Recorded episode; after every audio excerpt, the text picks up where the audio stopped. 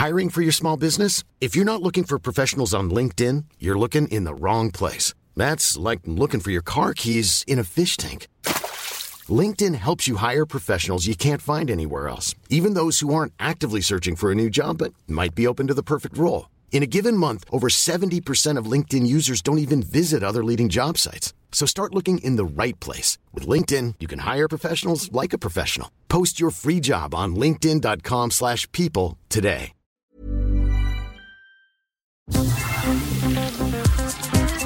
Eilmeldung. Der Newsflash mit Ari Gosch und Claudia Jakobshagen. Ich habe ihre Schreie gehört. Ich habe gewusst, was sie machen. Ich habe die Schreie gehört von jungen Mädchen. Sie sind jung gewesen. Ich höre diese Schreie immer noch. Sie schrien, als würden sie Schmerzen erleiden. Sie schrien, nein, ich will nicht, lass es, fass mich nicht an. Sie schrien nach ihren Müttern, Mama, Mama, Mama.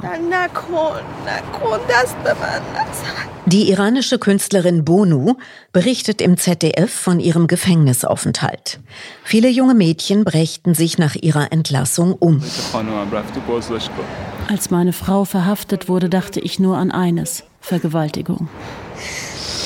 Ihr Ehemann Navid? Sie würden Männer vergewaltigen, Frauen sowieso. Die Journalistin Mira Amini berichtete Bonu, das Regime stürmt die Wohnungen der Protestierenden. Sie töten die Kinder vor den Augen ihrer Mütter und Väter. Sie können sich nicht vorstellen, was wir hier alles Schreckliches sehen. Nachrichten von Silvester. Erneut klagten die Einsatzkräfte über ein hohes Maß an Aggression. Allein die Berliner Polizei meldete 18 Verletzte in der Silvesternacht, die Feuerwehr 15. Laut Polizeigewerkschaft ist deutschlandweit Pyrotechnik ganz gezielt als Waffe gegen Menschen eingesetzt worden. Im thüringischen Friemar musste einem 42-Jährigen nach Hantieren mit im Internet bestelltem Feuerwerk beide Unterarme amputiert werden. Im nordrhein-westfälischen Unna verletzte ein Böller in der Kapuze ein zweijähriges Kind. Beim Brand in einer Doppelhaushälfte in Elmshorn wurde ein Mann lebensgefährlich verletzt. In Leipzig kam ein 17-Jähriger beim Hantieren mit Pyrotechnik ums Leben. In Jülich verlor ein 27-Jähriger zwei Finger, nachdem er mehrere Knallkörper miteinander verklebt hatte. Auch ein Grund fürs frühere Sterben, männlicher Mut. Sprich Leichtsinn. Auf weitere Aspekte schädlichen Mannseins werden wir erst in den nächsten Monaten zurückkommen können. Wie Prostitution, sexuelle Gewalt beim Tanzen und Elon Musk. Da in den täglichen Nachrichten immer wieder klar wird, dass meist weiße, meist alte Männer für die Fehlentwicklungen weltweit verantwortlich sind, die das Bestehen der Menschheit massiv bedrohen, begrüßen wir zum Schwerpunkt Toxische Männlichkeit der ersten Einmeldung des Jahres 2023 unsere HörerInnen weltweit zur Folge 54 mit einem herzlichen Yin Jian Azadi. Das, liebe Kinder, war iranisch. Auf Deutsch Frau, Leben, Freiheit. Newsflash aktuell. Über eine Studie, die Testergebnisse von mehr als 300.000 Menschen in 57 Ländern ausgewertet hat, berichtet der MDR. Kognitive Empathie, also die Fähigkeit, auf den ersten Blick zu erkennen, was eine andere Person denkt oder fühlt, besitzen Frauen im Durchschnitt deutlich mehr als Männer. Das gelte für alle Altersgruppen nahezu weltweit. Automacho Scheuer war schlimm, nichts gegen Bundesverkehrsminister Wissing. Dieser stellt, so der Tagesspiegel, den Mitte April geplanten Atomausstieg in Frage. Für einen Erfolg der Elektromobilität seien bezahlbare Strompreise unerlässlich. Männercoach Boris von Hesen laut Neue Züricher Zeitung. Mit mehr Frauen in verantwortungsvollen Positionen hätte es keinen Cum-Ex-Skandal gegeben. Deutschlands Männer seien für die Gesellschaft vor allem ein teures Problem. Nach Angaben des Bundeskriminalamtes hat es im Jahr 2021 über 140.000 Fälle von Gewalt in Partnerschaften gegeben. Ein Anstieg in zwei Jahren um fast 3,5 Prozent. Gut 80 Prozent der Opfer seien weiblich, die Täter fast immer ehemalige Partner. In fast allen Ländern der Welt begingen Männer sehr viel häufiger Verbrechen, besonders Gewaltverbrechen, als Frauen. Gewalt von Frauen oder Mädchen kann dabei, laut Uni Köln, wenn nicht immer direkt als Notwehr, so doch meist als Aufbegehren gegen diese Dominanz verstanden werden. Aber es ist nicht alles schlecht. In seinem Buch Im Grunde gut belegt der niederländische Historiker Rutger Bregmann, dass Menschen eine natürliche Tötungshemmung haben. Nach zahllosen Interviews mit Soldaten sei klar geworden, dass nur 15 bis 25 Prozent von ihnen überhaupt jemals geschossen oder Tötungsversuche unternommen hatten. Das gelte offenbar für alle Soldaten seit Menschen gedenken. Prima Klima. Idiotisches Energiesparen. Leidtragende vor allem Frauen und Kinder, die aus körperlichen Gründen rund drei Grad mehr brauchen. So wird schon normalerweise die Temperatur in Büros runtergedreht, wenn die Männer schwitzen. Egal, ob Frauen frieren. Und jetzt das. In Köln wird die Luft in Bussen und Bahnen statt wie bisher auf 19 nur noch auf 16 Grad erwärmt. Das Wasser in Hallenbädern wird in vielen Städten heruntergeregelt. Eisbahnen verwandeln sich, wie hier in Essen, aus Spargründen in Rollschuhdiskus. Die Stadt Leichlingen schaltet rund 1300 Straßenlaternen ab, im Schnitt jede zweite. Keine Zeit für Namenswitze. Aber der Stadt scheint die Sicherheit ihrer Frauen auf dem Nachhauseweg auch egal zu sein, wie eine befragte Bürgerin bemängelt. Ich verstehe das zwar mit dem Energiesparen, aber gerade so, wenn man noch ähm, abends alleine unterwegs ist, hätte ich schon gerne mehr Beleuchtung hier. National nicht egal. In Toxische Männlichkeit, dem Buch zum heutigen Thema, hat der Diplompädagoge Sebastian Tippe viele argumentativ wertvolle Fakten zusammengetragen.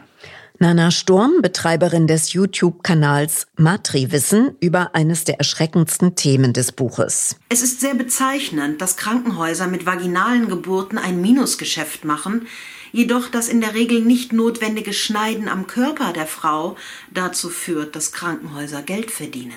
Geburtshilfepersonal verübe dabei psychische Gewalt. Aber auch physische Gewalt. Die Gebärende wird angeschrien, ausgelacht, beleidigt, bedroht, unter Druck gesetzt und physische Gewalt.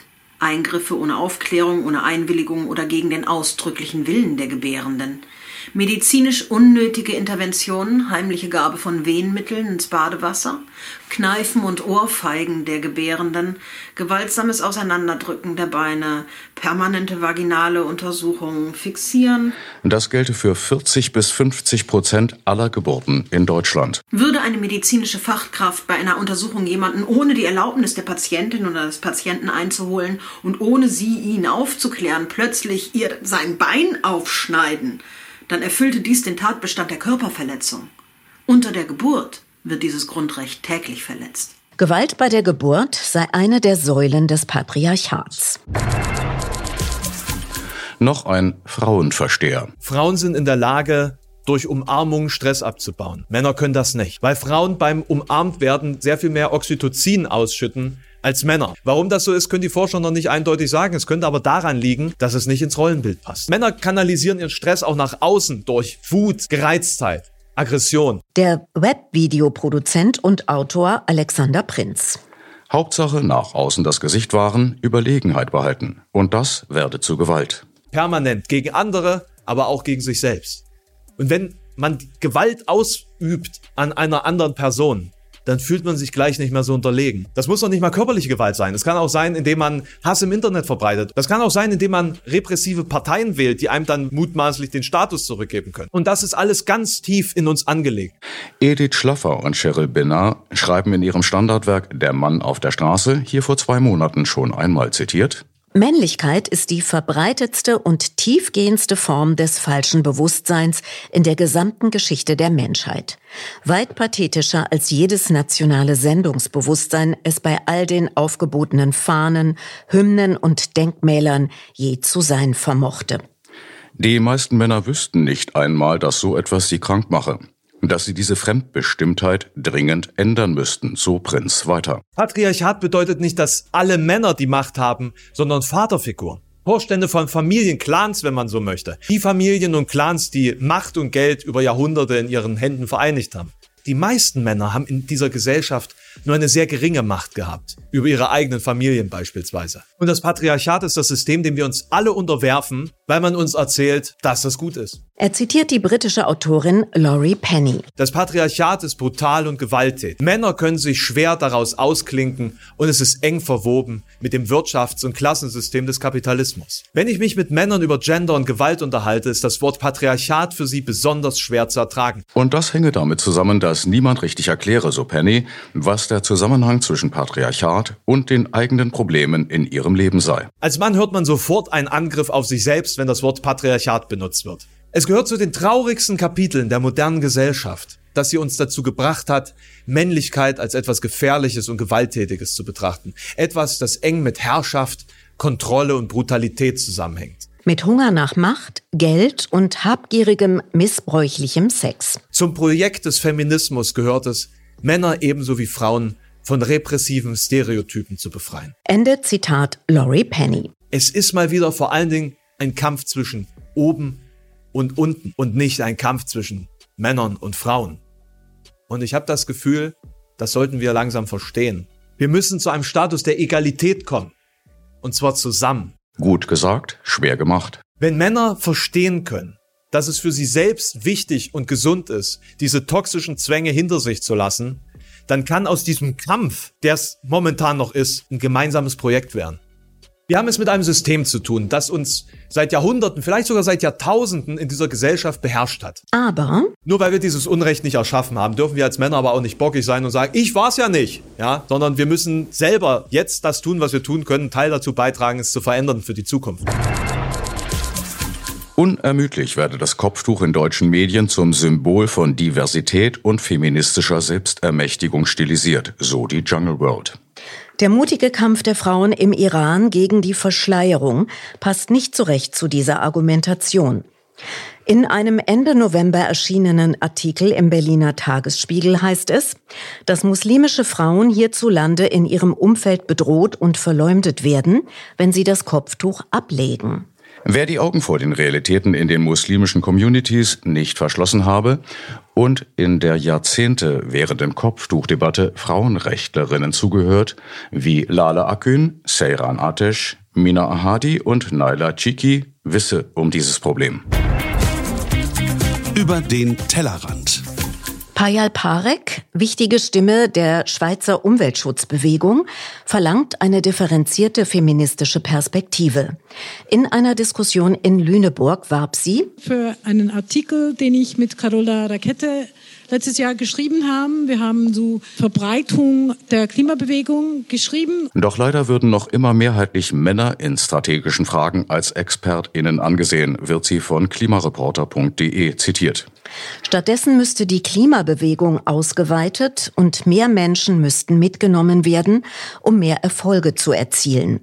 Zu sagen, friedliche Sabotage gehe über alles, sei für sie zu sehr schwarz-weiß, so Parek. Das führe zu einer großen Vereinfachung der Lagebeurteilung und der Strategie. In jeder Auseinandersetzung sei der Kontext ein anderer und damit oft auch die Zielstellung.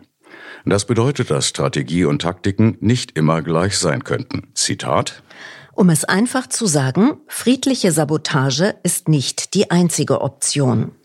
Nicht wenige Klimaraff-Schreihälse werden sich in nicht allzu ferner Zukunft noch sehnen nach vergleichsweise harmlosen Protesten wie denen der letzten Generation.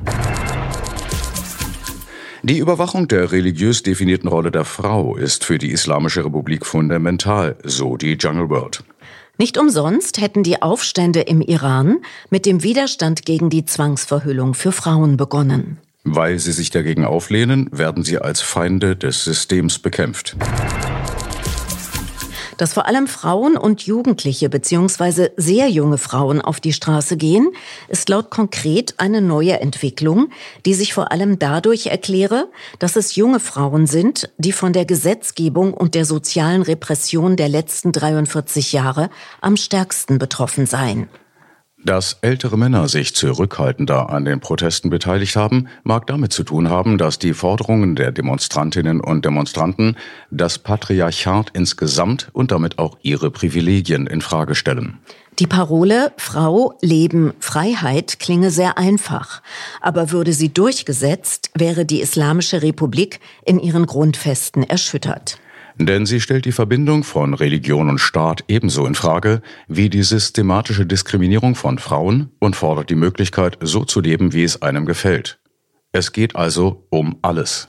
Die Lage der Frauen im Iran wirke trotzdem freier und emanzipierter als etwa in Saudi-Arabien. Weil die Frauenbewegung und der Widerstand gegen das Regime hier viel stärker sind.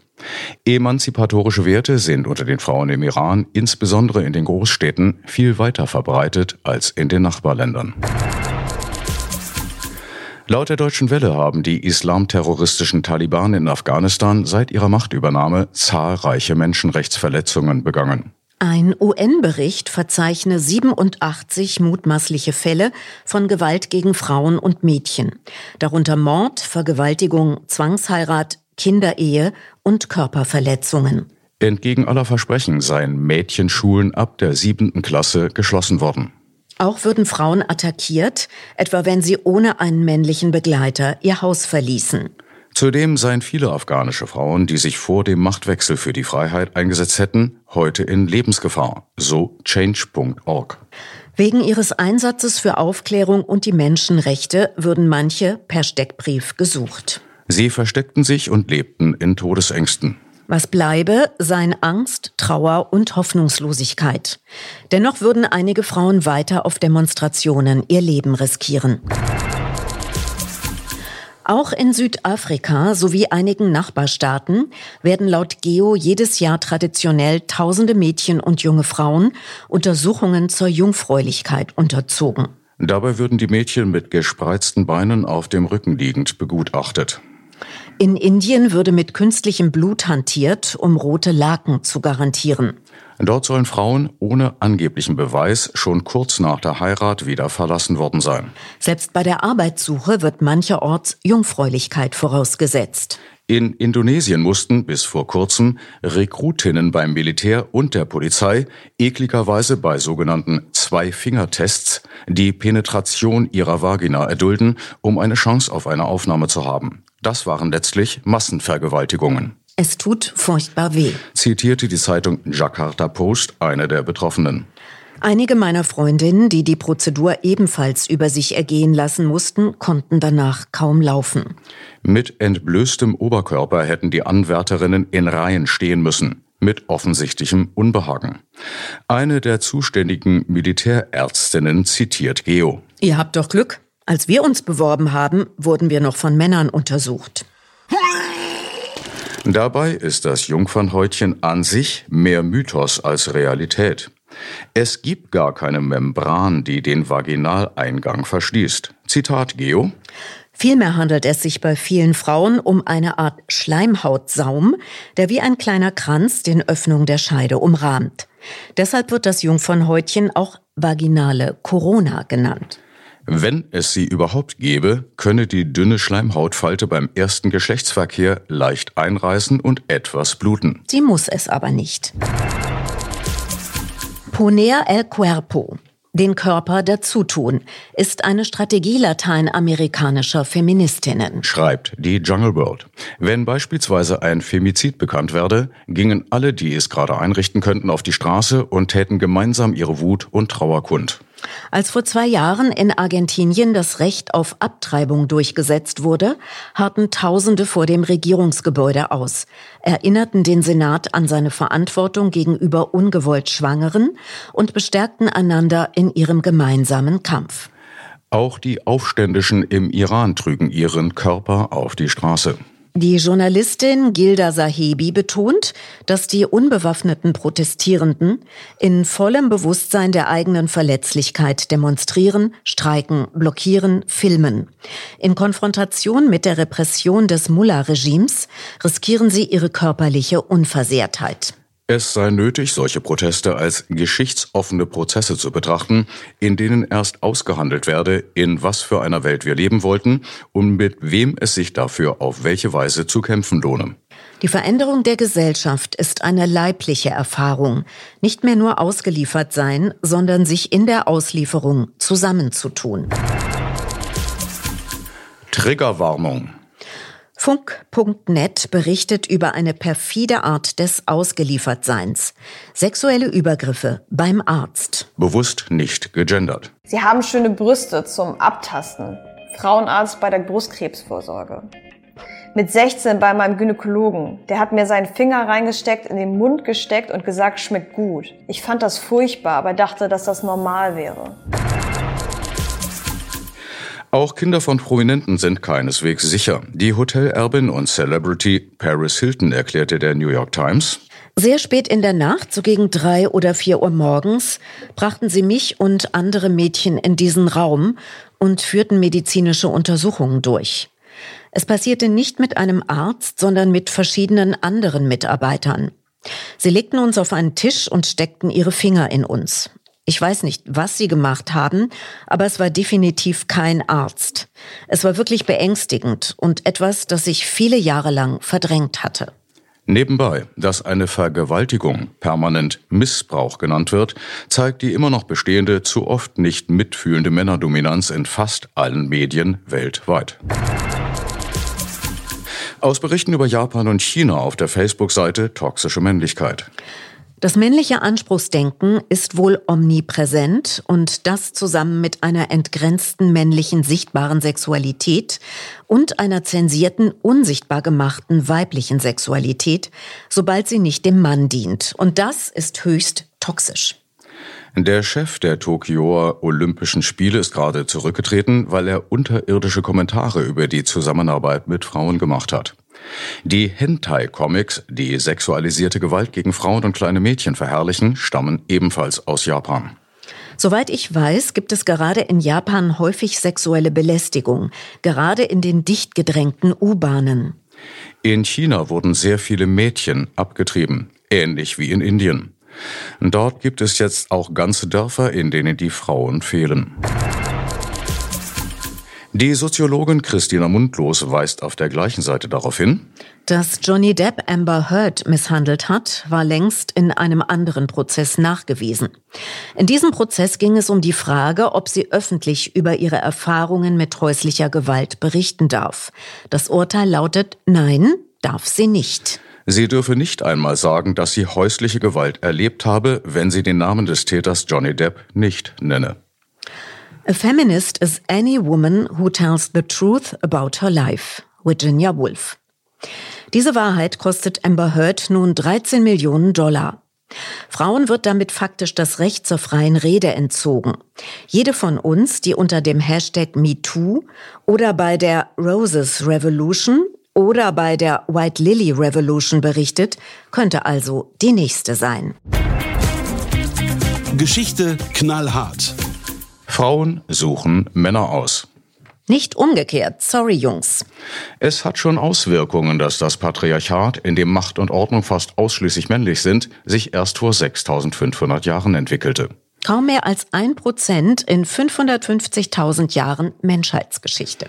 In ihrer Untersuchung zu dieser Periode, in der Männer eine eher untergeordnete Rolle in der Gesellschaft spielten, der Matrifokalität, schreibt Stefanie Müller, Sexualität findet sich losgelöst vom Versorgungsverband. Das ist nicht nur praktisch, weil Inzest vermieden wird. Es enthebt auch die Sexualität jeder Verflechtung mit Verpflichtung und Abhängigkeit. Und Sexualität folgt der Wahl der Frau. Female Choice. Natürlicherweise. Aber? Female Choice trägt seit Jahrhunderten den Schlampenstempel.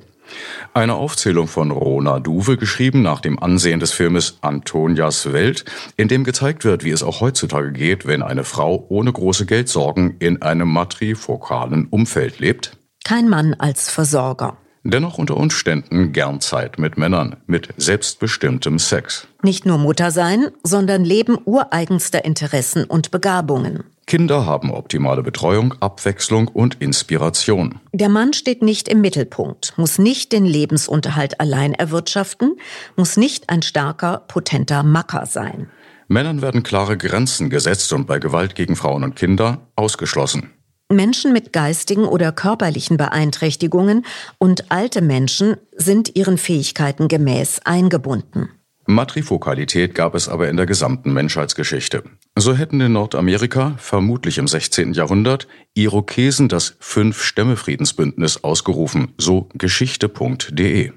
Wichtige Entscheidungen fällte darin der Große Rat, bestehend aus 50 Friedenshäuptlingen. Ernannt und abgesetzt wurden die Friedenshäuptlinge von den Frauen des Stammes. Deren starke Stellung habe sich im gesamten gesellschaftlichen Leben gezeigt. Die Erbfolge war matrilinear. Das Vermögen ging also in erster Linie von der Mutter auf die Töchter über. Nach der Hochzeit zog der Mann zur Frau. Die Großfamilien lebten in festen Häusern, die bis zu 90 Metern lang und sechs bis sieben Meter breit waren. In dieser Art zu wohnen sei typisch für die IrokesInnen, die sich selbst Haudenosaunee, Volk des Langhauses, genannt hätten. Benjamin Franklin sei noch um 1750 sichtlich beeindruckt gewesen. Wenn Nationen unwissender Wilder fähig sind, die richtige Staatsform für eine solche Union zu finden und sie zudem so zu praktizieren, dass sie Jahrhunderte überdauert, wäre es doch seltsam, wenn eine solche Union nicht auch für die zehn oder zwölf englischen Kolonien anwendbar wäre. Die Sau durchs Dorf. Philipp Valulis weist in der ARD bereits im November 2017 auf krasse Enthüllungen durch MeToo hin. Das laut Wikipedia. Seit Oktober 2017 im Zuge des Weinstein-Skandals Verbreitung in den sozialen Netzwerken erfährt.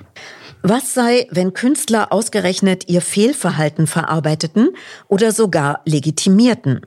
So habe der US-amerikanische Stand-up-Comedian, Fernseh- und Filmautor, Schauspieler, Produzent und Fernsehregisseur kürzlich zugegeben, gegen den Willen mehrerer Frauen in deren Gegenwart masturbiert zu haben. Vor diesem Hintergrund wirkt der nachfolgende Sketch von 2011 mindestens etwas strange. Wow. Masturbating's really important to you. Yeah, it is. It keeps me sane. I'm a good citizen, I'm a good father, I recycle and I masturbate. Sport. Von Elke Wittig. Unbändiges Verlangen danach, sich von Männern vorschreiben zu lassen, was erlaubt ist und was nicht. Und auch noch ganz allgemein danach, die Welt erklärt zu bekommen. Und zwar so richtig herablassend und unverschämt. Dann reichte es auf Twitter oder Mastodon ein paar Bemerkungen über die Fußball-WM zu machen. Ausführliche Spielanalysen sind nicht notwendig. Es reichen kurze Kommentare über den Verlauf eines Matches und schon kann es losgehen. Ist nämlich ein großer Skandal gewesen, wenn eine Frau offenkundig Spanien versus Deutschland verfolgte, wo wir uns doch darauf geeinigt hatten, dass die Fußballweltmeisterschaft in Katar boykottiert wird. Wir im Sinne von der Verfasser des Tweets oder Tuts und seine Kumpels die sich alle einig waren, dass die WM nicht nur nicht geguckt, sondern auch totgeschwiegen wird, weil Solidarität. Praktischerweise finden diese Leute Fußball aber sowieso blöd und haben, wie Stichproben ergeben, schon während der vergangenen WM nicht zugesehen, aber das ist nun egal, nun wird boykottiert und der Frau auf die Nerven gegangen. Interessanterweise aber nur ihr, während sich ihre männlichen Sportjournalistenkollegen auf Twitter und Mastodon nach Herzenslust über die Spiele verbreiten können, ist ja schließlich deren Job. Das allein wäre schon unschön genug, wenn da nicht auch noch die gekränkten Deutschland-Fans wären, deren Nerven nach der völlig überraschenden Auftaktniederlage blank liegen. Und die es nun gar nicht ertragen können, dass sich eine Frau, eine Frau, über ihr Herzensteam lustig macht und über die Nationalhymne. Sowas geht natürlich gar nicht, denn jetzt ist Nationalstolz gefordert und den zeigt man bekanntlich am besten, indem man Frauen erklärt, was sie dürfen und was nicht. Das führt zu der unerfreulichen Situation, dass Frauen nunmehr aus erzieherischen Gründen praktisch dazu gezwungen war, hin und wieder Bemerkungen über die WM zu twittern und zu Mastodonen und damit so lange auf zarten Männerseelen herumzutrampeln, bis ihre Inhaber ein paar grundlegende Dinge gelernt hatten. Ha! Danke, Elke. Beef aus Weimar. Von und mit Pierre Diesen. Ungekürzt jetzt wöchentlich mit The Week bei Podcast 1 und überall, wo es Podcasts gibt. Bei einer reichsweiten Razzia sind 25 Reichsbürger verhaftet worden, die die Bundesregierung stürzen wollten. Mit Armbrüsten und Schreckschusspistolen. Unter den Beschuldigten ein verblödeter Prinz Reuß, eine Richterin von der NSAFT und Bundeswehrsoldaten. Und natürlich Polizisten. Woher wissen die Polizisten beim Verhaften von Faschisten, wer Faschist und wer Polizist ist? Und warum heißt dieser Reußenprinz Heinrich der Dreizehnte? Weil alle Boys in der Familie Heinrich heißen. Die eigene Schwester heiraten müssen sie auch. Adel verblödet. Der Großvater bzw. Großonkel bzw. Cousin von unserem Heinrich 13, nämlich Heinrich 10, war der letzte derer von Reuß, der sich die Schuhe binden konnte. Olle Wilhelm II war der letzte Hohenzollern-Heini, der Holz hacken konnte. Seine Nachfolger können nur noch Gold kacken. Danke, Pierre. Ganz neu. Eilmeldung, jetzt auch schriftlich als Blog mit knallharten Informationen, die hier keinen Platz mehr gefunden haben. Eilmeldung der Newsflash.wordpress.com. Das Wetter wird wie immer nicht so niederschlagsreich wie angekündigt. Ansonsten empfehlen wir den norwegischen staatlichen Wetterdienst yr.no. Abschließend zum Verkehr. Nicht vergessen, Sie stehen nicht im Stau. Sie sind der Stau. Im Übrigen sind wir der Meinung, dass Fahrräder auf die linke Straßenseite gehören. Die nächste Eilmeldung, Nummer 55 am 7. Februar 2023. denn First Tuesday is a Newsday. Soweit der monatliche Newsflash Folge 54 mit Ari Gosch, und Claudia Jakobshagen. gleiche Welle, Gleiche Stelle, herzlichst. Auf Wiederhören. Always look on the bright side of life.